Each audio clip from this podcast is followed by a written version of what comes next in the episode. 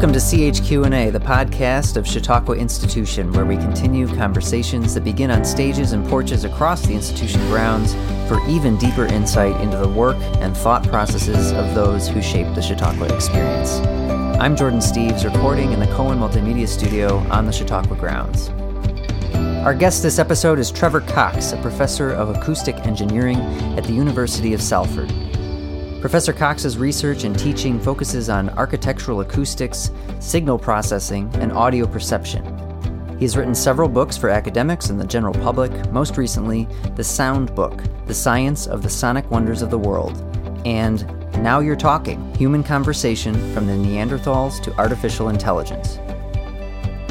A former senior media fellow at the UK's Engineering and Physical Sciences Research Council, Professor Cox has presented 25 documentaries for BBC Radio and has been featured on BBC One, Teachers TV, Discovery, and National Geographic channels. One of his most popular interviews concerned the debunking of the myth that a duck's quack doesn't echo. He has also written for New Scientist and The Guardian and runs a website that hosts experiments to test people's responses to sound, sound101.org which hosted the popular experiment on the worst sound in the world. Professor Cox joined our Christopher Daly for an in studio conversation on July 23rd, shortly after delivering a lecture in the Chautauqua Amphitheater as part of a week themed The Life of the Spoken Word. Good morning, everybody, on another beautiful Chautauqua day. My name is Dr. Christopher Daly. I am the head of audio for the Chautauqua Amphitheater at Chautauqua Institution, and I am here this morning with Dr. Trevor Cox, professor of acoustic engineering at Salford University. So, um, what I'd like to discuss, if it's okay, Dr. Cox, is um, just tell us kind of, we were talking about this at lunch yesterday, just tell us kind of how you got, what kind of got you to the point you are at in your research now, and kind of wh- where your undergraduate and graduate work was done how you kind of came up for, your idea for your dissertation, you know, that kind of thing. Just as well as you can describe your journey up to this point that got you to us. Yeah, acoustic engineering is a strange subject because whenever you, you say the name, you then have to explain what it is because people think of guitars and acoustic guitars. But acoustics is the science of sound. So I was a scientist originally. I studied physics at Birmingham University, that's Birmingham in the UK. Um, but I was also a musician, and that's common of lots and lots of people who work in acoustics. That they're also musicians, and not you know not professionally, but as amateurs. And I just decided to combine my hobby and my uh, my work to become work in acoustics. And I started off actually in in room acoustics, in designing treatments that have gone into various concert halls and studios around the world um, to improve the sound of those spaces. And and then you know worked in lots of different areas of sound over the years, ranging all the way from you know how should cities uh, sound to, to make them more pleasant, all the way through to designing classrooms so the teachers and pupils can hear each other, all the way through to building a model of Stonehenge at one to twelve scale. Can you describe what your dissertation was about? Yeah, so when you get a room, like take a big grand concert hall, you have to very carefully shape and treat the surfaces so it sounds beautiful. And actually, if you look at the amphitheatre here, you'll find down the side walls near the stage, you'll find these sort of vertical bars, a sort of crinkly wall. That's a diffuser. And actually, my uh, acoustic uh, PhD was on diffusers. So they're a bit like, instead of having a flat surface, you have a crinkly surface, and it's a bit like taking a mirror and frosting it. It breaks up the image, in this case, the sound image. And it's one of the ways you treat a room to get rid of aberrations and things that don't quite sound right. Okay. What, um, uh, your last, did that dissertation eventually become a book? And how many, and what would have been the, uh, how many books have you written, firstly? Well, I've written, well, I've, written, been involved in a few, but I've written uh-huh. three, I guess, in, in okay. number. So my PhD ended up being a, a, a, textbook, effectively, which is used very widely by people in industry and in universities who work on acoustic treatments. Um, and is in its third edition. But I wouldn't recommend it as a light read. It's full of lots of equations and lots of technical stuff. So it's certainly for the audio nerd. Um, but then I've also written two popular science books. So popular science being that uh, kind of non-fiction that you would take to the beach and read on the beach. So it's got no equations in, and it's there really to tell the stories behind things. So yes, lots of facts and te- techie stuff in there, but actually, what really drives it is narrative and story in the same way as that any book does. What are you working on in the future? Or, Well- or uh, you- the voice. The voice. Um, remind me the title of your book. Now You're Talking. Now you're talking. Yesterday, and so um, do you have a project lined up now that that one's wrapped up? I don't particularly have any book projects lined up at the moment. I'd like to write another one. Uh, I've got to come up with the right idea. It's a huge amount of work to write a popular science book, um, and I need to really have the nugget of the right idea. So currently, I'm pitching podcast ideas. I've got a couple of BBC radio programs coming up, so I'm switching back to audio at the moment in terms of in terms of delivery. And then I've got quite a few research projects on the go, which are occupying quite a lot of time. So, um, for example obviously I'm fascinated by the voice. One of the issues you have with voice is speech that is unintelligible. We face that when we go into a, a railway station or you turn the television on and the actors mumble. And so we've got various projects about how to improve speech intelligibility, and that's actually where my research touches the book. Now you're talking. which is actually directly relevant to the space you were so um, so gracious to speak to us in yesterday. And the amphitheater's two thirds of its program of scheduled programming, effectively, are spoken word or programming, both at our 915 religious service, ecumenical religious service, and our 1045 lectures. And for me, um, I've got to give a talk about this tomorrow. Actually, the what's a really interesting history and knowing spaces like you know them, I wonder if you could elaborate on it. You know, you go back to let's say the well, let's say the turn of the century, 1900. There is no widely distributed electrical amplification systems for sound. So, you know, much like you were discussing opera singers yesterday, you had to be really trained in kind of classical rhetorical oratory technique to get your message intelligibly heard in a space like that. Um, and then, you know, slowly, slowly we've added, you know, loudspeaker here, a microphone there, a digital to analog converter, and analog to digital converters there, some EQ there to kind of get it to the point it is now. Headset microphones, condenser microphones. Can you kind of describe or do, um, the history of how that, when that cultural phenomenon of amplified amplified voice, where the microphone, the amplifier, and the loudspeaker kind of mediate the voice to human ears. Can you kind of describe the history of that in a broader context for us? Yeah, I guess I guess the microphone is probably as old as Chautauqua is in terms of its its invented. I, I can't remember the exact date, but if I guessed at 1870s, I'm probably not that far off. But actually, in terms of widespread ubiquitous use and loudspeakers to go with them, we're probably talking 1920s is really when you started getting public address systems, and therefore you could start having these mass rallies. And of course, very famously, the Third Reich exploited very effectively such public address systems and, and put a lot of money into them as a way of, of running those mass rallies. You couldn't have run those mass rallies of the Third Reich because the person, you know, Hitler or oratory wouldn't have been audible before. So it's kind of that time period. We're talking about roughly about 100 years ago and a little less, where we start getting microphones and amplification uh, influencing what's going on, and it really changes things. Um, I mean, the Third Reich is a a very sad example of that, but it's it's also made some real differences to uh, everyday things. So if you go and watch a program on Netflix, you'll notice there's much more naturalistic accents now. We're not all talking in the sort of very sort of theatrical voice. You go back 50 years and everything on the television, everyone in Britain was talking in a very RP voice like they were on stage because that's how they were taught to be. Remind us what RP is. Oh yeah, sorry. Yeah, RP is received pronunciation. So if you think of a British accent, uh, particularly the Queen, that's received pronunciation. It's a bit like how I talk, but um, I, I'm, I'm not completely RP. Uh, my mum very much is, but uh, uh, yeah. So it's that traditional British accent that the the um, ruling classes and universities used to use, um, and and actors used to use them on stage. And and if you went to a theatre, you know, back 50 years ago, I don't sure how far it would be on Broadway, people would be projecting their voices. But now with microphones, you can have your actors using the full range of their voice. They can they can whisper, they can shout, they can really show the emotion because on the microphone you can pick up the crack in their voice, which wouldn't be audible at the back of a, a Broadway theatre without it.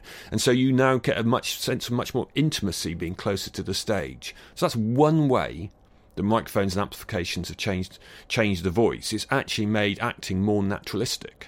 and individualistic, correct? Because as you were demonstrating with um, in your example with putting the opera singer Um, I, her name is escaping Montserrat me. Caballé was Okay. example. Yeah, But against Freddie Mercury, you can you can you know it's a much more like you said you know opera singers and orators had to conform to a very s- standardized kind of practice to mediate themselves versus Freddie Mercury, who everybody knows that voice immediately when it's sang close into a microphone. Almost everybody. Yeah, if you take a, an opera singer trained to sing the grand operas of Wagner, uh, a particular voice like soprano, they will sound different, but not that different. If you took a female voice singer songwriter from pop charts, there's a huge variety of voices that are there, and that's because they can sing effectively a lot quieter, and therefore they can manipulate their vocal anatomy in lots of different ways.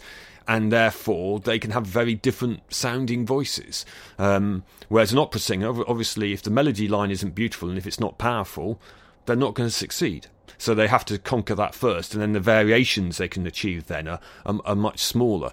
Um, so you know these naturalistic voices that we hear more and more now are great, but they also cause intelligibility issues. Um, more and more people are using subtitles to watch television now, and it's not just the hearing impaired; it's because Including me. yeah, it's not just the hearing impaired. It's actually because people are talking and they're t- talking a bit more natural. I mean, when you have a conversation like we're having here, words get missed.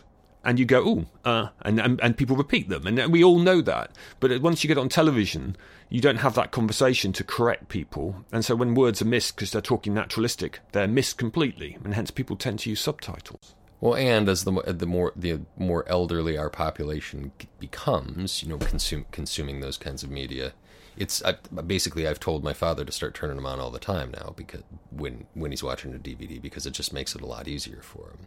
Yeah, it's a big driver behind our research at Salford is is the aging population because hmm. you know it is you know the number of people who have uh, who are deaf in the UK or have some form of hearing impairment is going up. I'm sure it's true in the US as the population ages. It unfortunately for nearly everyone, it's an inevitable part of aging that you gradually lose your hearing. It's a kind of a fact of life. Unfortunately, we, we don't regenerate our inner ear hair cells, and therefore they just gradually um, get worse and worse. What are, what are some of the developments you've seen? You know, as far as helping. Uh, we just had a week last week um, with the Stanford Center on Longevity, kind of co- in partnership with them. So, you know, certainly um, the audience that was interested in that would be interested in hearing what developments, if any, there are to kind of get over this problem of intelligibility. Because I mean, that's that's effectively from a philosophical point, right? That's almost like drop being dropped out of human contact with people. If you're constantly struggling to hear, hmm. you know what it, you know what a large part of what makes us human, which is linguistic exchange, you know that that is very kind of soul soul crushing to think about on a Tuesday morning. So what's what's being developed that you know of to kind of help with that? Yeah, and to add to your point before I, before I answer your question specifically, there's now been shown a link between hearing loss and dementia, and where, where the causation lies is is debated. But one causation is you lose your hearing. You therefore find it difficult to socialise, going in Britain, going down the pub or going down the bar here, um, and therefore you withdraw, and that that is a risk factor then in dementia. Now they're not sure that's the process. The hearing goes and that makes dementia worse, or your hearing goes and therefore you're having less signals in the brain, therefore your brain isn't being stimulated as much. It could be the other way around. It could be the dementia harms the hearing, and they don't actually know which way it is. But certainly. There's a lot of interest in understanding hearing for lots of reasons, and this dementia study, there's been a couple of them now, uh, gives even more sort of oomph to that. In terms of solutions, it's difficult because in the end, what's happening with most of the hearing, know, sort of the age-related hearing, is it's damaged the inner, inner ear, or just aging of the inner ear. Uh, I guess if it's really bad, I mean, one of the big advances and amazing developments in hearing technology is the cochlear implant, which has given hearing to people um, that ha- we had no cure for before. Now, the hearing is not perfect when they get it, but it's just amazing what that can do for people. But it's not something you would normally do with age related hearing loss because age related hearing loss is not so bad that you start mucking around with cochlear implants. So there's sort of various approaches, um, but things like just improving what hearing aids do, how they process sound. So when you go into a bar, it changes how it, it processes the, the sounds so you get a cleaner signal. And that's the kind of things that I would work on. Um, I mean, there are medical advances, but none of them are yet to a point of treatment, like stem cell treatments are being uh, uh, experimented with, because what happens is we have these hair cells which respond to the sound in our inner ear, and they just don't regenerate in, in, in us, unfortunately. But there are animals they do regenerate in, so they're trying with stem cell therapy to kick-start the regeneration. We're all used to our, you know, our skin keeps regrowing. It just happens the inner hair cells don't. So trying to regenerate them from learning from animals where it does happen is one really good line of attack. But nothing. There are animals where that does happen. Yeah, Can yeah. you name some of those species? No, you really got me on there. I'm trying to think. I'm trying to remember off the top of my head. I, I think actually, for in mammals, I'm trying to remember if there's other mammals, but it's human. It's relatively rare. I think in birds, but don't please hold me to it. But Okay, but th- but there are there are some. Yeah. Oh, yeah. Definitely. Well, and the the cochlear implants we've seen, you know, a couple of our patrons come in with those, and it's just an eighth inch headphone jack that can plug right into our um, assisted listening system system that we're required to have um, through the Americans for Disabilities Act. And I've also seen several uh, helped. It's been kind of a fascinating v- reveal. Some of our patrons actually have hearing aids that interact with software on their iPhone or tablet that can kind of, as you described, modify, you know, equalization and compression parameters. So that, depending on depending on their setting. So um, I'm gonna I'm gonna quote Kent Brockman, the newscaster from The Simpsons, and you know, open with this. You know, at the risk of being unpopular, this this broadcaster puts the blame squarely on you, the listeners. And what I mean by that is, you know, are, have we, even though we've gotten kind of ability to hear individual voices and individual and more kind of nuanced performances, have we gotten worse at listening to each other? And I only hypothesize that in that you know you're constant I, th- my job was this for a little bit in new york city where you know everything is hyper hyper compressed to take dynamic range out of stuff so that broadcasters and makers of commercials and music can win the, what were called the loudness wars. And so you, there's just so little dynamic range that is nuanced into television or advertising or radio or mp3s or cds or whatever.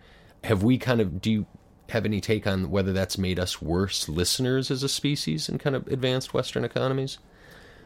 The only, there's no evidence that Okay. all this listening to electronically processed sounds is making us worse listeners. I mean, it's interesting that people tend to assume when you talk to them that they're not, you know, when I'm not a specialist listener, but actually just listening to my voice now and decoding the speech is hugely complicated. And so actually we're all really good listeners. And actually when people talk about not being good listeners, it's normally you're not paying attention uh, rather than it being a deficit in the brain or in the ear or anything. Um, and the studies that have looked at, uh, I think of one study, uh, American study that looked at comparing younger people, comparing high quality audio to you know lower quality stuff and it kind of there's a kind of feeling in the audio community that the youngsters don't know what real quality sounds like but they all preferred the higher quality stuff Sure. um, what we've got to remember from acoustic point of view, there's there's more to an, an experience than just the audio, and so the convenience of being able to have million one songs on your uh, your phone trumps the let's have the highest quality possible, and that's also true. Interesting enough of venues like the amphitheatre.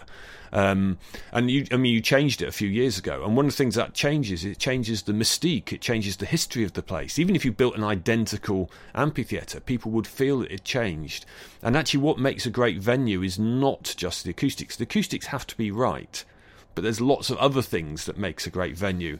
And a really good example from that is in Britain. So some of some people listening to this may have been to the proms at the Royal Albert Hall if they're lucky. I mean, from an acoustic point of view, that venue is. Um, I don't want to be really rude, but it's you know, by any measure, it's not very good. Okay. but you can go and hear. This is the circular one Yeah, over, in- over in uh, Kent, around Kensington, I believe. Yeah, it's right near Hyde Park. It's up near the Albert Memorial. Big round building. Mm-hmm. It has mushrooms hanging down from the ceiling. It's famous for, um, and they've done various things. It's never going to be perfect. It's far too big for orchestral music, but you can ha- go and see some great concerts because it's just an amazing place to go into. Um, so it's a good lesson for us acousticians that it's not all about sound, uh, which is a good lesson. I do think one thing about listening is that I think people who are, are struggling with listening could help themselves a bit more. And I think one thing we do see is the number of people using hearing aids who could benefit from them, uh, who don't. And in Britain, it's about one in three people who would actually greatly be helped by hearing aids don't use them. And it's because of the stigma that it's a sign of, of age, it's a sign of uh, disability. Um, Are they covered under NHS? yeah, we can. We um. Oh, because that might because cost might be a factor too. Cost might but I think you probably are covered under NHS. It's interesting because in uh, National Health Service is generally free, but there are a few things like uh, like um, opticians and stuff that you still have to pay for unless you're on benefits. Um, so I don't know about hearing aids. Would be the honest answer. Um, but certainly people who don't use them because and it's a, it's a sort of cultural factor it's you know they are fiddly to, small to use old ones didn't used to work very well uh, if you go to the wrong place you get prescribed ones which don't work very well it puts you off but actually a well prescribed hearing aid for most people not everyone but most people with a hearing loss will help and um, but they don't use it for whatever reason, and and that's you know. So I think there are technologies. You know, if people are struggling in the amphitheatre, I mean, they should be plugging via a loop system straight into the feed from the microphones. Take the room out, and you'd suddenly have a much better sound quality. which we do we do have the, we do have the system in place where a microphone has a direct feed to Yeah. a transmitter to a radio receiver with an with an induction loop necklace and that induction loop can go directly if you have what's called a telecoil hearing aid system Mm-hmm. which I'm not sure if it's a specific trademark or if that's just its general name it it will go basically it's as straight a pipe from the stage Yeah, to yeah. the ear as we can kind of currently offer but people who do take advantage of it tend to be pretty happy with it. Yeah, because once they figure out how to switch how to switch it to that mode. yeah, and I don't I don't know the technology, but you could probably plug into that with a pair of headphones and a smartphone, probably as well. Yeah, there are those now too. Yeah. there there are tele there are telecoil management systems on a on a iPhone. I was just reminded of and shown last week by a patron who was trying to trying to have me help them. Yeah, I mean, setting it. I mean, like all technology, there's always going to be the battle with how, how to get it to work. But that would make quite a difference. It's interesting listening to Ira Glass in the uh, in the amphitheatre, and Did you hear that? Were you here when that Yeah, that show? What- yeah. so yeah, let's let's kind of tell me what you thought of that show and hit both his performance and our technological mediation of that performance. I mean, Ira Glass was brilliant. I mean, I, I it was funny because I sat watching it. Where were you sitting? I was sat right near the desks. Now, so one of the tricks of uh, being an audio engineer is where to sit is near the desk because that's where the sound engineer like you is. And so if there's any sound defects, it's unlikely to be near the desk.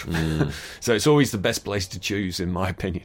Uh, so I sat right behind you. I was watching over the desk and seeing. Strangely enough, where you're sitting, no, but where I'm sitting, there's a real hard corner of cement and cement and uh, wall there, and so there's a little bit of a bass trap there. Yeah. It- it- but it, it's not unworkable. But Yeah. it's there's a little bit of a bass trap where I sit. I often get asked, uh, you know, by the media festivals where to sit, and it's usually unless you want to go right down the front to get a good view, go and stand near the sound desk is usually a good as good starting point for a good sound.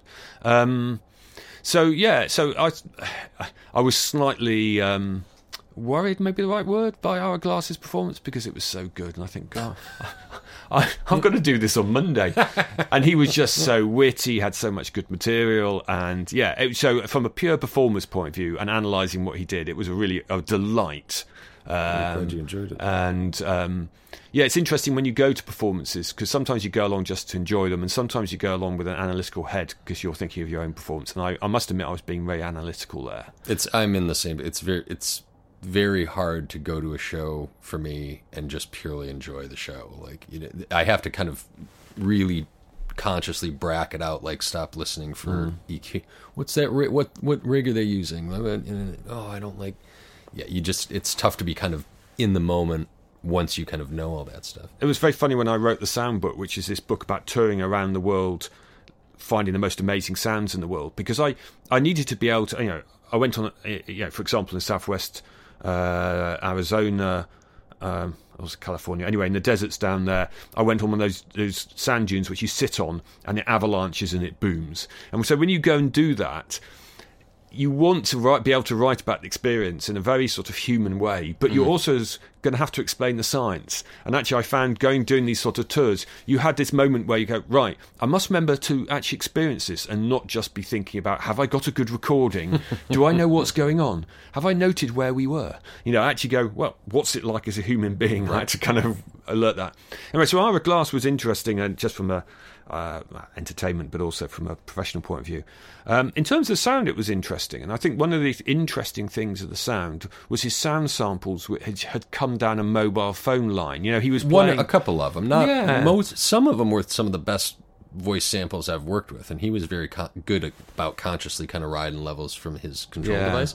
But yeah, describing your reaction to the to the ones that came down the cell phone. line. Yeah, so the ones which were poor were when he's playing back something from, from American Life, and obviously that recording had been taken down the phone line and was not the greatest of quality. Maybe the person had slightly shouted down the phone, so it was slightly distorted. And then when the, you know, so you're starting with a sound sample which isn't best. And then, of course, you add the amphitheatre. A room always is going to create issues, um, and so it, you know, there was points at which it went beyond where I could quite, you know, I was struggling. Now, remember, I'm working in a second language there. I'm working American, not English, and we're two countries separated by a common language. So I have that added problem that I'm having to pick up the nuances of American. So it's probably not as bad for an American. Uh, I mean, when I performed, one thing I was really conscious, I tried my best to do, was to do what I do on the World Service when I broadcast. And I'm not doing it very well this morning. And that is, you talk slower and you move your mouth by an exaggerated amount. And that means your enunciation is much clearer. Which he, which he's doing now for us. Yeah, I'd- uh, if the difference isn't clear, I'm wasting my time. so yeah, you learn to to talk in a much more sort of yeah. The producers say, "Can you move your mouth more?" And that really means just get all the articulators exaggerating all the vowel sounds so they're clearer. One And it- Ira Glass it's, talks talks at a relatively fast clip. yeah, would he slowed down, didn't he? Then he speeded up gradually. he- then he well, slowed he down. asked. He did ask the audience like how he was doing, Mm. which was nice of him. You know, he basically asked the audience how he was doing, and he and he slowed down. My experience is though that that people kind of go only get out of their groove for a minute, and then they then every, everybody tends to kind of go Mm. back to their com- go back to their comfort place. And but you know, there's there's a production concern there where you know people like Ira Glass have a lot to say and only so much time to say it in. You know, if you're and you've been in radio yourself, where you're you know you've got set amount of time in your segment, and like how how fast, how many syllables do you want to cram together? Yeah, to get content in. And I mean, I wonder if you can speak to kind of the balance of that to like intelligibility and real kind of you know emotionally modulated performance versus kind of just going syllable after syllable after syllable, clip after clip after clip to kind of get all the content you want in a segment. Yeah, I think trying to rush through more words in the time is, is self defeating. Okay. in my opinion. Uh, so I'm I'm back to when I go back to the UK. I'm recording a script for a Radio Four documentary on auditory illusions, which was got to be delivered in two days' time. So we're scripting tomorrow while I'm jet lagged, and the audio, all the interviews we've got are long because we've got some great content. And so the producer sent me this said, make the script short. So we need to minimise the script. So we've gone and done these interviews. So I've gone and talked to someone about illusion number one. Uh, and I've gone to talk to, we interviewed the drummer from King Crimson about rhythm illusions. And I've got to get between those two segments with a join at some point. And we've got to make those as short as possible because we want to maximise the interviews because they're more interesting than the Because script. they're the, they're the hook that's Yeah, everyone to listen. yeah. right? You, want, you want to hear to the, the, the you know Bill Bruford from uh, King Crimson. You want to hear him, not me, talk about things. Um, and so yeah, I think w- where I learnt economy. So when when I came went on stage on Monday, so I seeing Ira Glass and talk slowly, and I thought, ah. Americans listening to an English accent, okay, that's going to be something I need to think about. My thoughts all the way through were fewer words as well as slower. And I, I guess where I really learnt that is a few presentations where you've got very limited time. Isn't there a famous quote? Isn't there? If you if you want me to talk for an hour, I'll, you know, give me five minutes preparation. But if you want to talk for fifteen minutes, give me an hour to prepare. that sounds like I can't describe it, that, but is that it an sounds Oscar like Wilde or something? It's one of those. quotes. it sounds well. I don't know if Oscar, Oscar Wilde, Wilde. was on the presentation circuit. I'm, I'm going to say it's I'm going to say it's Einstein, and it's not because every quote on the internet attributed attributed to. Einstein is mostly wrong. Anyway, it's a famous quote. Um, sure, I can't remember who. Where are our fact checkers? I think we're supposed. Well, well, yeah, in America, you could just turn it off to your fact checkers to sort out. That's weird when you work with an American, then you do a journalistic thing, and they ring you up to check the facts. They said it doesn't happen, in Britain. Anyway, um, so yeah, it, co- uh, I did a TED talk once, for example. Oh, okay. Uh, yeah, uh, TEDx, and it, you got 15, 13 minutes or 15, I can't remember what it is. I also did something called FameLab, which is uh, like X Factor for science communicators. And so they were, you know, you were given shorter than that. You had five minutes, I think, or three minutes. And it's like you wrote the story you wanted to tell, and it was 15 minutes long. So you mm-hmm. chopped 10 minutes out. And then you have to sort of don't talk faster. You have to go. Well, I have to remove some of the story. So which bits can I throw Sure. away? And I think the thing, so you have to learn real economy of delivery, and that's what I was trying to do because actually trying to cram more in fast isn't better communication. Mm. And the thing is, the people in the audience don't know what you've taken out, and that's what you've got to remember when you're doing any Sure. artistic thing. So when we when we discuss tomorrow which bits we're dropping from the documentary, no doubt at some point me or the producer will go, "Oh, that's a lovely bit. We can't possibly take that out, but we need to lose two minutes. It's going." But people don't know what's on the cutting room floor. Right. They don't, you know, people aren't listening to go, oh, uh, that two minutes which I don't know exists, but they deleted. I wished it was there. so you have to kind of bear in mind that people don't know what you cut out. Now, the, the uh, in what was altogether a lovely talk and presentation yesterday, you did leave us with a slightly creepy bit at the end with the simulation of Donald Trump, um, president of the United States, kind of, but it wasn't him, you know, reading something ridiculous, but it sounded real close. And you know, and you're just talking about um, auditory illusions. Can you expand a little more on you know where you see us trending? with kind of simulate and you know with Siri and Alexa and, and other things you were mentioning yesterday, you know, imagine and you've worked for, for the BBC, you know, imagine in a, a kind of pseudo Orwellian world where you know you just have newscasters that are completely computer simulated. Basically, we're not hiring on-air talent anymore because saving money and costs. Like, or just can you kind of describe the world you see? Well, the maybe fun- coming or not coming in that I mean, of the funny thing is, people are assuming you're interviewing Dr. Cox, but Dr. Cox is left actually, and I'm just, uh, I'm just, you're interviewing my my alter ego robot. No, sorry. Um, it was all in the Matrix, folks. yeah, you shouldn't have absolutely. taken that pill. Um, so where we're going to? Uh, well, BBC already uses artificial voices on certain things. Okay. So we have the World Service where we broadcast in lots of different languages, and it's you know it's just not economic to have newscasters in all the languages. Sure. So what they're doing is using translation engines and then using artificial voices to voice in unusual languages. So this is already BBC's already basically doing what I just described. Yeah, but just a little bit. I mean, there's been some experiments of actually uh, having interviewers and interviewees being artificial intelligence things, and it's really awful. Um, Okay. It's the discursive conversation that doesn't work, um, and you don't connect as a human. So I, I think a radio presenter's job is probably fairly safe. Um, but as I said, it's that sort of kind of automated generation of material where you can't justify the cost. I mean, already you have in America, you have, I'm trying to remember, the news agency generates sports reports by algorithms. Yes, I can't, I can't remember is- which one it is being- now. I I can't either, but it is being experimented with, and they started in sports. I think if, my facts can be corrected if, if they're not there, but I think they're trying to experiment with you know routinized information like you know financial financial reports. Yeah, oh yeah, that's being done. Things And- like that. And the thing is, if I, I support an obscure team, a soccer team in Britain, that'll never make the mainstream papers. Which one is it? Uh, Bristol Rovers. There we go. Right down near the almost the lowest of the low, but still just about professional. Um, and um, so they'll never get reports because they're just too low in the divisions.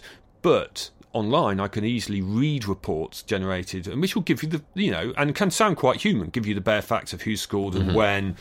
You know, and what it means to your league position. You can fake that quite well now in algorithms. So I think some of this, we'll see more and more this shortcut to cut costs kind of stuff. Mm-hmm. But it will also result in some improved information being out there. But I think the risk, what I was kind of talking about yesterday, and where people can listen to it over the car when they can't don't have time to read it, for example, Absolutely. or as new or as newspapers kind of fall off and go out of print or whatever. But what I was trying to illustrate with that sample of Donald Mm-hmm. Donald Trump that Matthew Aylett kindly uh, let me use um, is that we're going to get this thing where we're faking voices, so that you're listening to a voice that you think is someone and it isn't. Now, of course, that's always been possible. You can get an impersonator to do it, um, so that's always been to a certain extent possible. But now, you know, you have to work quite hard for a long time to be impersonator. More and more technologies will be there where it'll be at the fingertips of the masses to do such thing. It's not there yet. It's quite, you know, it's quite a lot of technology required. But you know, you look at Russian trolling farms; they've definitely got the knowledge if they want to do that kind of stuff. Um, Well, the scenarios you can imagine are like someone simulates my mother's voice, calls me saying, you know, she desper- she's in an emergency and desperately needs my credit card number. Absolutely. And the thing, I think one of the things which is a bit pernicious about this is that if they leave a voicemail on your mobile, you might assume it's the mobile phone line which is causing the glitches in the voice and not the synthesis algorithm mm. that's hmm. generating it. And that's one of the reasons the Donald Trump algorithm work, you know, what I played you works better in the auditorium than it does just sure. over headphones is because the room kind of makes, you know, smooths out some of the some of some of the imperfections. And similarly, we're all used to being on Skype on a mobile, or sorry, cell in America here, um, and hearing those glitches. So if the voice has got glitches which sound a bit sound a bit like a cell phone line, you you might assume. Um, so yes, we are going to get more of those phishing scams. They will be more effective, but you will get used to it in the same way as we got used mm. to email phishing scams. And okay, so people do fall for it, but a relatively small number and it'll be an arms race. I mean, they'll right, produce and these, you mentioned that. Yeah, there'll be an arms race where they'll produce new technologies, and then someone will cut. So, this, you know, I was at a conference in Brighton. There was loads of things about uh, ways of detecting this, but no doubt once you've worked out how to detect it, we'll move on to the a better way of of simulating it. But I think now, if you listen to it as a human, what's currently there, you can tell it's not them if you listen to it over a nice pair of headphones, because the human voice is quite hard to simulate. So we're not quite there, but we're edging ever closer. Right. And, and it has political implications too. Like if you could fake fake a gotcha moment and drop and drop it to the press or something on your opponent or something like that. But with what you're mentioning, with how sophisticated it is, can you kind of explain? I remember having like sight compared the what we can see and how our brain processes that is just orders of magnitude behind the part of our brain and its ability to process sound. Can you kind of speak to that? That our that our sonic kind of ability to process and sensitivity is is better than our ocular ocular sense? Well, they're kind of different. So um, we're very visually dominated. So sure. when we see something, it, it, kind of overrides what we hear quite a lot. Mm. Um, and uh, so our brain kind of sort of kind of prioritizes what it sees, and the and the sound is more like a contextual thing quite often. Um, but the difference between vision and sound is there's a, a sort of time based thing for sound. You can't hear a snippet of sound which is like a picture. I mean, a picture is a snapshot of zero time length. So it's a very pompous way of saying it. But anyway, it has, has no time. Sound with no time has no meaning. And so, what your brain has to do, which is more sophisticated in, in audio, is deal with the fact that the signal is going on over time, and that makes it more complicated or more difficult to deal with. So, I don't know if I would say that the image processing is less or more sophisticated. It's just kind of different. Mm but there's you know we, we, we tend to sort of separate out in science. Here's people who do vision here's people who do sound and things like that. But our brain doesn't do that separation. I mean ultimately all the information is in and it makes a global decision about what it does. And it you know so but as i said it tends to reinforce that the, the, the visual takes priority well, and then the last thing I'll leave with, I think, because our time is coming relatively short, but um, you you were mentioning stuff about accents yesterday, both in the presentation and then at our lunch afterwards, and I just wondered, and I kind of told you my story of you know living between um, Britain and here, and kind of how I dealt with that through through basically taking on an accent conscious, consciously.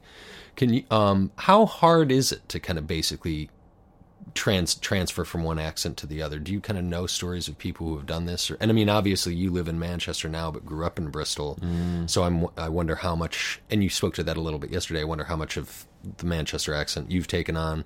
But like you said, your tw- your twin boys have you know have that accent as mm. a native one. So can you just speak of kind of how plastic? The brain is as far as adapting to accents based on where you're living or, or what you have to do? It seems to vary quite a lot between individuals. So some people have a more you know their, their, their, accents change more readily than others. It also changes during your lifetime. So I moved to Manchester in adulthood, so therefore my accent had kind of been fairly fixed. I think once you get to kind of college age, your accent doesn't change that much. Mm-hmm. In most people, it's it's you've probably got the voice you have. It may be some changes, um, some of the dialect changes. So you've got accent, which is kind of how you say the words, but dialect is the kind of words you might use. And so you, you bring, you know, I, I gave an example last night where, you know, what is a ginnel? I'm sure that is an American term, but it's a northern term for an alleyway. So there's all these dialect terms that kind of actually give away where you come from actually more readily than your accent in many mm. ways. The sort of kind of nuances of the words that you use. Um, So I, accents tend to be fairly fixed in their global sense, but they we naturally vary the strength of them as we move around. So as I go back to Bristol, my voice will be slightly more Bristolian than when I go to Manchester, it'll be slightly more Mancunian. Um, and that naturally happens. What I think is funny is when a politician does this. So, I mean, Hillary Clinton had this in the last presidential campaign, got lambasted for her voice changing as she moved around the country. When Obama got lambasted for dropping his G's, you know, depending on where he was. Same. Yeah, I mean, I, I, I pick, we picked two Democratic examples, but we could pick a Republican example. It happens to politicians on both sides of the divide. Um, but it's quite natural, actually, just to do that. But of course, when you're looking for why is this politician not trustworthy? You know, he's he's pulling, you know, she's pulling the you know the, the wool over your eyes. Then an accent that changes is kind of fits into that narrative, mm-hmm. and so it tends to get. And you're saying is is slightly more common than maybe we give yeah, political much more credit common. for. Yeah, much more common. I mean, to give you an example, I I, I remember I, I brought the family across to America. It's the only time my boys have ever come across, and they just laughed at the fact I switched into American terms. I wouldn't say rubbish, I'd say trash, and they said, "Dad, why are you talking like an American?"